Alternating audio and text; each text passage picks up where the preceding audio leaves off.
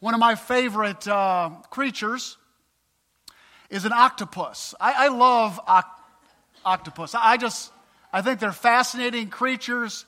They blend in with their environment. I love the big head, and I love the tentacles. Some of you ate octopus Wednesday night in the seafood gumbo and didn't know it, but if, if something was a little chewy, that was a tentacle. My first experience with eating octopus, and was one of my last, was pickled octopus. And the taste was a bit funky, but it was the suction cup stuck to the side of my tongue that caused me to think this is the last time I'll try octopus. I used to approach the Christian life like the eight tentacles of an octopus. And I used to believe that life flowed from the tentacles up to the big head. And so I would work on the specific legs of the octopus. I would work on evangelism. And when I got sharing the gospel real good, I realized my Bible study was weak. So I'd go study my Bible for a while and work on that tentacle. And then I would pray for a while because that's what the preacher was preaching about in that particular month. And we'd all run down and and pray our hearts out. We get the prayer thing right. And I'd work on that tentacle. And then I'd run over to this and to that. I'd read this book and that emphasis and whatever the flavor of the month was, I'd work on. Thinking that all that fed up into the head. And all the time in my Christian life, the head was ignored. Until I realized that by a focus of the head, life flows into the tentacles. I was reminded of this last week when I met with a couple preachers, which isn't always my favorite lunch appointment, but I do it occasionally to stay abreast of what's going on. And they shared a program of evangelism that they, what they bring to churches. And by the time we got done, I'm pretty sure they didn't know what was up with me. I introduced to them a concept called organic evangelism. I'm pretty sure this morning it's the topic of at least one of their sermons in their church the dangers of organic evangelism. And this is what I told my friends, and they are my friends, and I did have a good lunch with them. I said, This is what I believe that if we focus our lives on Jesus Christ and Him alone, that evangelism will naturally, organically happen in our lives all the time, everywhere we go, without the need of a program. And of course, they threw me a thousand verses, and I threw a couple back. You know, in the book of Acts, when the early church met in Antioch, it says, as they ministered to the Lord, as they ministered to the Lord, the Holy Spirit said, Take out two of you and send you on the mission field. There was no program for missions, there was a ministry to Jesus Christ. And when we focus our lives on Him, all of a sudden, Bible study comes alive because that's the source. Evangelism happens naturally because He's the source. Prayer is spontaneous and beautiful because the head is being focused on, and that's the source. It's simple, isn't it? Uh, the young man told me, I guess it was part of the program to sell the thing. He said, You know, it takes 10,000 hours to learn a new habit. Did you know that? And I said, No. And he said, Yeah, 10,000. I guess their program has 10,000 hours of training for evangelism to learn evangelism. I mean, I was getting confused as he was sharing all that, how simple it is just to focus on Jesus Christ. And then he does the work. He does the work. Now, I say that because in Joshua, we're focused on the Ark of the Covenant. The Ark of the Covenant. This is what the nation of Israel was told to look to as they crossed the Jordan. And the Ark of the Covenant is a picture of Jesus Christ himself. Within that ark, we talked about a couple weeks ago, was the stone tablets the law was the pot of was really a gold pot of honey or a honey manna which is a honey bread of manna and the rod of Aaron that budded. This is Christ. This is the prophet, the priest, and the king. This is Christ in the Ark of the Covenant. So go with me there to, to chapter 3 of the book of Joshua.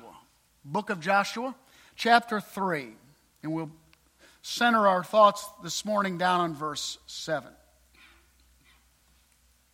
Verse 7 of chapter 3 of the book of Joshua.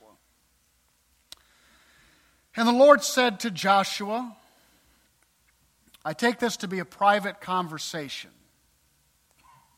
Today I will begin to exalt you in the sight of all Israel, that they may know that as I was with Moses, so I will be with you.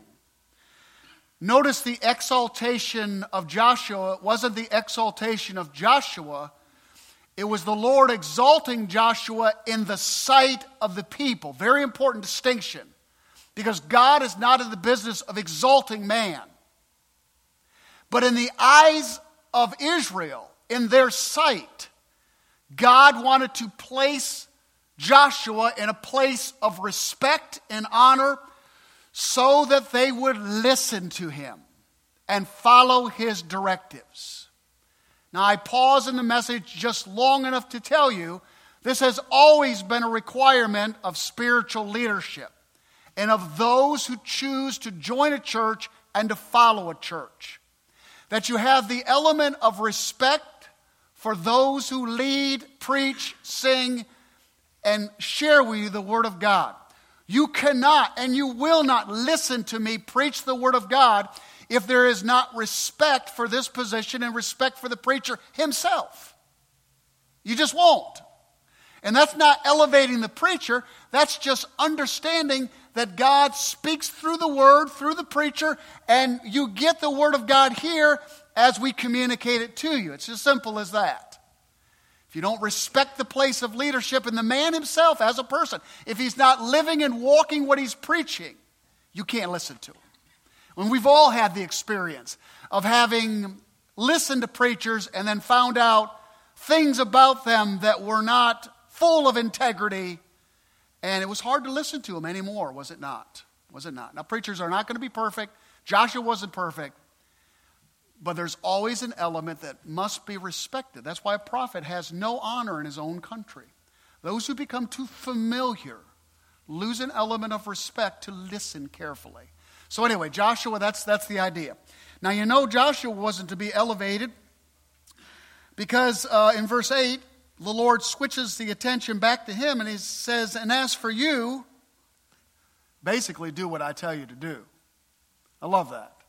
The Lord says, In the sight of the people, I'm going to begin to elevate you and exalt you so they'll listen and respect you. But as for you, you just simply do what I'm telling you to do. That's good, isn't it? That's good. You're not elevated. They'll see you as that, but you are not elevated. You obey me. You listen to what I say and do what I say. And this is the command that he gives him. He says, Command the priests who bear the ark of the covenant. Now, let's talk about bearing the ark of the covenant. Um, there were four rings in the corner of the chest, if you will, that carried these elements. Now, you remember the chest was made out of acacia wood, which is a, a desert wood. It's found in, in the desert between Egypt and Canaan. It's a light wood, it's not heavy wood. It was overladen with gold, but it was not a big box. Uh, it was a certain amount of cubits breaking down to footage, it was about four foot long, two foot wide, two foot high.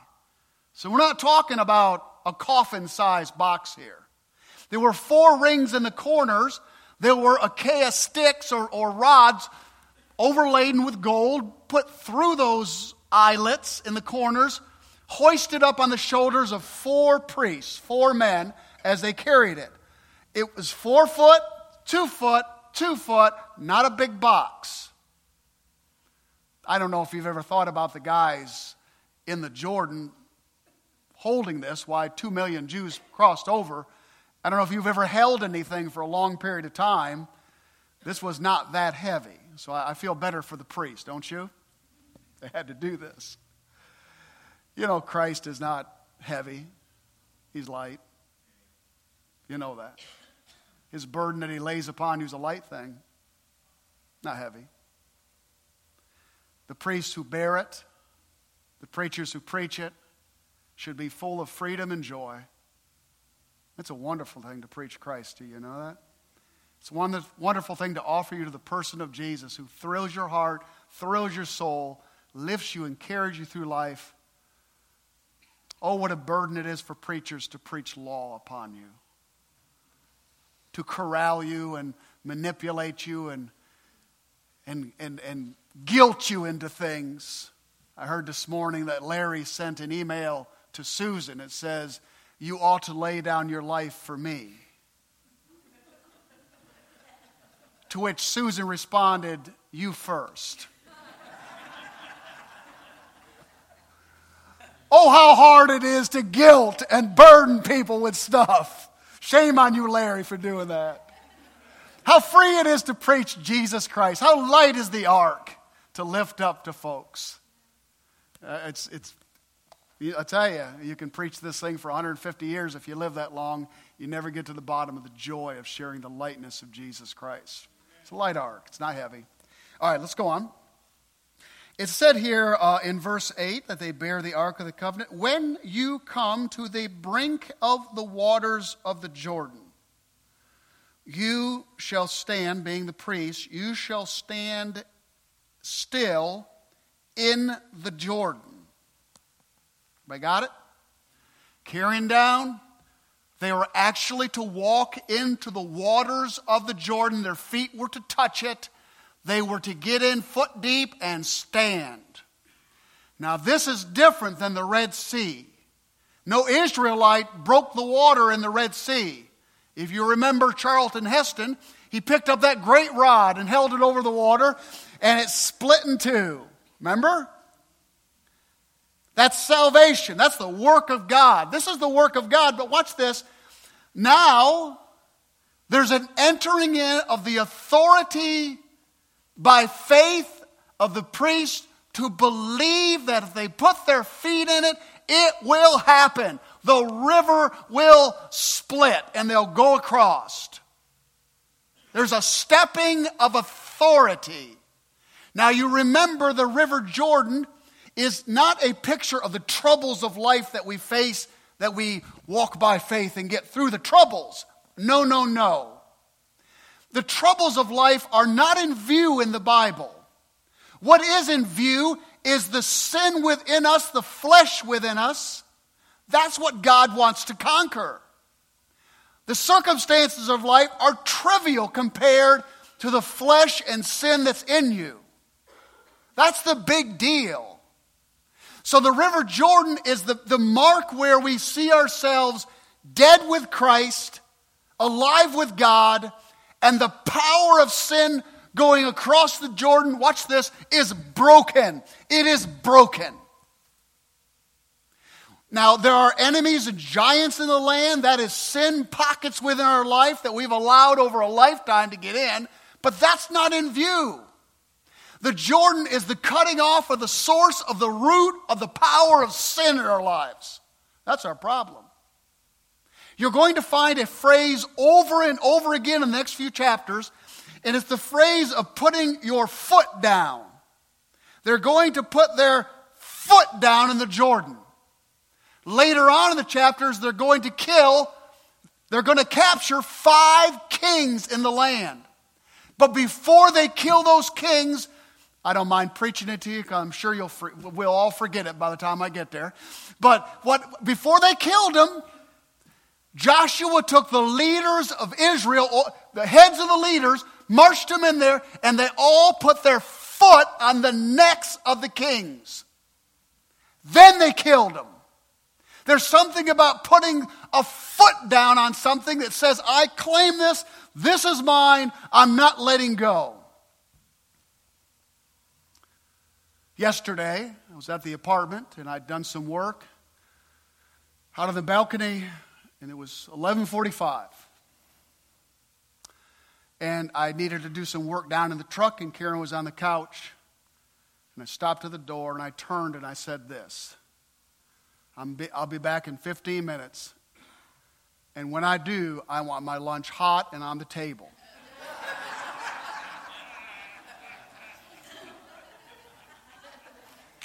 There was no response from the couch.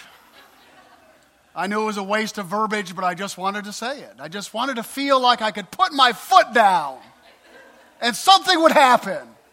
So I worked at the truck and came. I gave her 20 minutes. I gave her five extra minutes. I came up, and there it was Karen on the couch, still just right there. Nothing was on the table. But we just, as men, we just once in a while want to, you know, talk like we're in a charge, and it doesn't work, but we're just fun. We want to put our foot down. It's the idea of putting your foot down. And by faith, they were to claim what God was promising to do. Now, don't, don't miss that. That's vital. They put their feet in the water. All right, let's go on. You can see that over and over again. Verse 9. And Joshua said to the people of Israel, Come here and listen to the words of the Lord your God. And Joshua said, Today the Lord is going to exalt me in your eyes.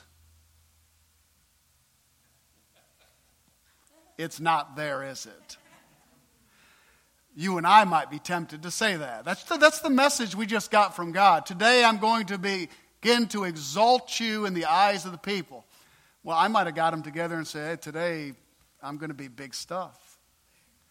But do you, do you see the integrity? Do you see Joshua never exalted himself? He let God do that. He would not do it himself. When he addressed the people, he gave them the plan of what God was going to do. You see that? There was no Joshua in the deal. There must be none of us in any of this. So let's go on. They said, let's see what he really said. Come here and listen to the words of the Lord your God. And Joshua said, Here is how you shall know. I love that. Not that you may feel, that you may think. This is how you shall know Notice he says that the living God, in contrast to the dead gods in Canaan, the living God is going to lead us over. That the living God is first of all among you. Step one. You see it there? You know, you know, you know that God is with you. One of the things the young man said at lunch, and he's a young fella, he's very excited about the program of evangelism. And I was trying to share our position of, you know, you focus on Christ and, you know, you just can't, you know, just. And he said this. He said, Well, what about in the last year in sharing the gospel? I have felt closer to Christ than ever before.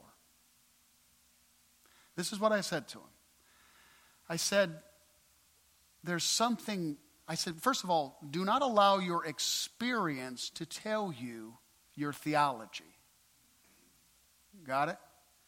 Don't let whatever experience you have dictate what you think is true. And I told him, I said, if that's true, the charismatics got it going on because they're experiencing all this running around, hollering and screaming, and they're all, you know, speaking in tongues, and they say they feel closer to God. Well, the whole thing's unbiblical. It's not the truth. But by their experience, they feel this closeness. They're allowing their experience to dictate their theology. I said, Young man, I said, when you build a ladder down here up to God, you're always going to get it wrong. Go up to heaven and find truth and let that come down here. You see, you, you see the difference? And this is what I said to him I said, There's something way beyond experience or feeling. It's knowing He is always with you. It's knowing. I don't have to feel it, I know. It's a settled thing. It's a settled thing. It's a done thing. It's, it's a quiet, sit in the corner and you can focus on life because you know, you know, you know, you know He's always there. And He's always there in His fullness. No matter what happens in life, He is there. So, second thing, notice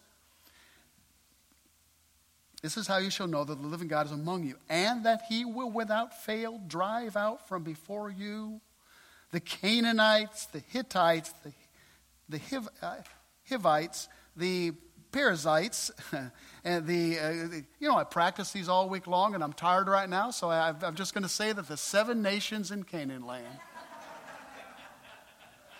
Mosquito bites, whatever you want to say there. It's interesting to me that there are seven. Seven is God's number for completion. These seven nations that are in Canaan that God said, I will drive all of them out, they're gone. That is God's picture of driving every pocket of sin within our life gone. His desire in the process of sanctification is for you to be completely free of everything, of every sin, small and large, big and little, sin that you don't even know is there.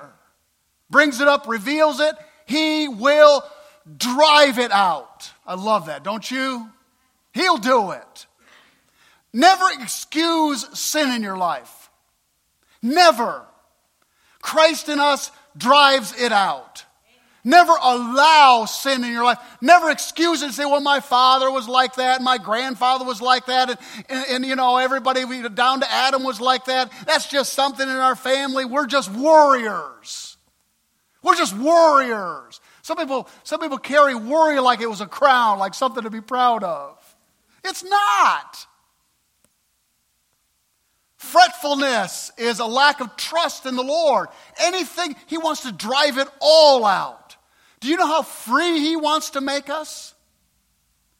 Do you understand how free He wants to work in our lives? Ah, it's not possible. With God, it is possible. Ah, you don't know my past. What has your past got to do with it? You don't know what I've dealt with. You, you don't know who I live with. You don't know. you know, I, boy, I, you don't know where I work, do you, Mike? I worked at those places. I know exactly where you work. I know the kind of people you dealt with because I've dealt with them all my life just like you have. But more than that, I know Mike, and you know you. And there's not a pocket of sin he does not want to drive out. Every one of those people he wants gone. Gone, gone, gone. Let's go on. Verse 11 Behold, the ark Behold, the ark of the covenant of the Lord of all the earth. This is the first time in all the Bible this expression is given. It wasn't given in the first five books of the Bible. This is the first time he is described as the Lord of the whole earth. Here's this conquering of Canaan land, and here's this description of God over all the earth.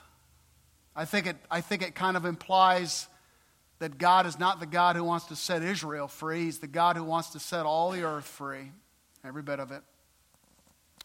It goes on and says, Behold, the ark of the Lord of all the earth is passing over before you into the Jordan. Now, therefore, take 12 men from the tribes of Israel, from each tribe a man. We're going to get back to the 12 men next week, but 12 is the number of government of God's government on earth. It is the number in the Bible of God's governmental authority as he works through men. There were 12 patriarchs. There are 12 apostles. In the New Jerusalem, there will be 12 gates with the name of each apostle above the gate. 12 is 6 plus 6. 6 is the number of man, man working with man, 6 working with 6 under the leadership of God to bring authority and government on this earth. Perfect government. Not the governments we see now over all the earth. And there are some that are better than others, but all of them are flawed except the government of God. And He's bringing that government on earth. Praise the Lord. Amen. So this is the 12, this is His governing number and those 12 are going to do something quite significant next week. Let's go on. Now, therefore, take 12 men, verse 13, and when the soles of the feet of the priests, see, there it is again, specifically the soles of the feet of the priests, bearing the ark of the Lord, bearing Christ, the Lord of all the earth, shall rest in the waters of Jordan. The waters of Jordan of the Jordan shall be cut off from flowing, and the waters coming down from above upstream shall stand up in one heap. Now, this is the first time that two million Jews are listening to the instruction of what God's going to do. Because for three days, they're looking at a Jordan River overflowing its banks. There's absolutely no way they're getting across there. No way. They'll be drowned. And they're wondering, what's God going to do? And he just got the plan. And the plan's kind of wild, isn't it? No boats, no bridge, no work of man. One time, a few verses before it says, consecrate yourselves to the Lord. Clear your mind. Forget your past. Forget the distractions. Drop religion on, a, on, the, on, the, on the heap look to the ark, follow the leader. I smile because the commentaries that I read on these passages are all over the place. They'll take, they'll take one term, consecrate yourself to the Lord, and they'll say that Israel needed to purify their motives. They needed to do this and do that. They needed to get sin out of the camp. It took three days and they were repenting of all kind of sin that was going on. And they were cleaning themselves and they were, doesn't say any of that. It just says clear your mind, set your mind apart to listen to a plan that will make no sense to you at all, and then follow with all your heart. Good stuff. Simple, isn't it? Not I, you know, I, I, just almost just almost don't read the commentaries anymore. I, it's hard to find stuff. Let's go on because I just sense we need to go a few more verses. Verse 14. So when the people set out from their tents, I love that. They set out from their tents, their ordinary lives, to pass over the Jordan with the priests, bearing the ark of the covenant before the people.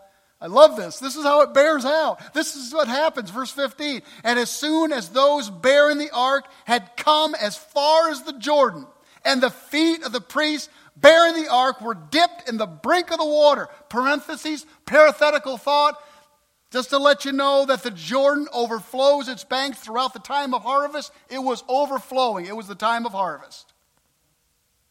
That the waters coming down from above stood and rose up a heap. Notice, notice a very far way off at a city called, you look at it. You look at it. What's the city called? Adam. Is that good or what? The flesh of Adam cut off at the city of Adam. Notice how far away it is. I take it that they couldn't see it that it was reported to Joshua much later up in the city. All of a sudden, this big heap of water built up at the city, and he was told it. All they knew is was cut off. Why was it cut off so very far away? Listen carefully. When Christ died, he broke the power of sin in your life. You didn't see it, you weren't there. Not only that is the mystery, you will never see it. You will never understand the operation of it. He didn't let those two million Jews see the heaped up water because they would never understand. It is a mystery to us how we died with Christ and that breaks the power of sin. I don't, I don't get it. I'm not supposed to understand it. I'm supposed to believe it. Cut off at the city of Adam. Adam's flesh cut off. Isn't that beautiful? What a beautiful picture. Let's go on. The city that is beside Zarethan and those flowing down from the sea of Arabah, the salt sea, were completely cut off, and the people passed over opposite Jericho. Now the priests bearing the ark of the covenant of the Lord stood firmly on dry ground in the midst of the Jordan. And all Israel, all two million of them, passed over on dry ground until all the nation finished passing over the Jordan. Isn't that, isn't that amazing? What a moment. Two million Jews, dry ground, priest standing in the, standing in the midst, holding the ark. And as they looked at Christ, the Jordan was nothing. Good stuff, isn't it? It is the duty of the priest to bear the ark. It is the duty of the preachers and the teachers and those who communicate Christianity to bear the message of Jesus Christ. Now, I know that sounds simplistic and I know that sounds rudimentary, but you can't believe how many sermons are given on trivial stuff that doesn't amount to a hill of beans. I visited a church years ago in preparation for a marriage seminar where the entire sermon was on the topic of open or closed communion, which is biblical. How many of y'all even know what open and closed communion is? You know, about seven or eight of you. That's, that's the message that day I got. I, when I come and sit in a church, I want to hear about Jesus Christ. I want to hear what Christ has done in breaking the power of sin. I want to hear about his life and how it communicates to my soul. I don't want to hear debates on this or that and any kind of topics. It is our responsibility as teachers and preachers to stay so, I almost said stinking. But it's just not a good word. to stay so focused on the person and work of the gospel of Jesus Christ that that's really all we talk about. We bear the ark. If our messages aren't centered in Jesus Christ, we're all wasting our time, are we not? You don't need to hear about how to share the gospel more. You need to know how much Jesus is in you, and then you'll go share the gospel. Nobody's got to tell you. You don't need that. You don't need me to bark at you about studying your Bible. When you know God is always around you, the love for the Word of God will always come to you. I don't need to hound you about your prayer life or church attendance. When you love Jesus and you know how much He loves you, all that stuff just takes care of itself. We bear the ark, we bear Christ. That's all we are to bear. Number two, it is God's work to drive out sin, it is not yours. You can't do it. God has to do it. What is impossible with man is possible with God. We can do a lot of things. We can get a job, we can work, we can live, we can be safe, we can feed ourselves. But there's one thing you can't do, and that's drive out sin inside of your life.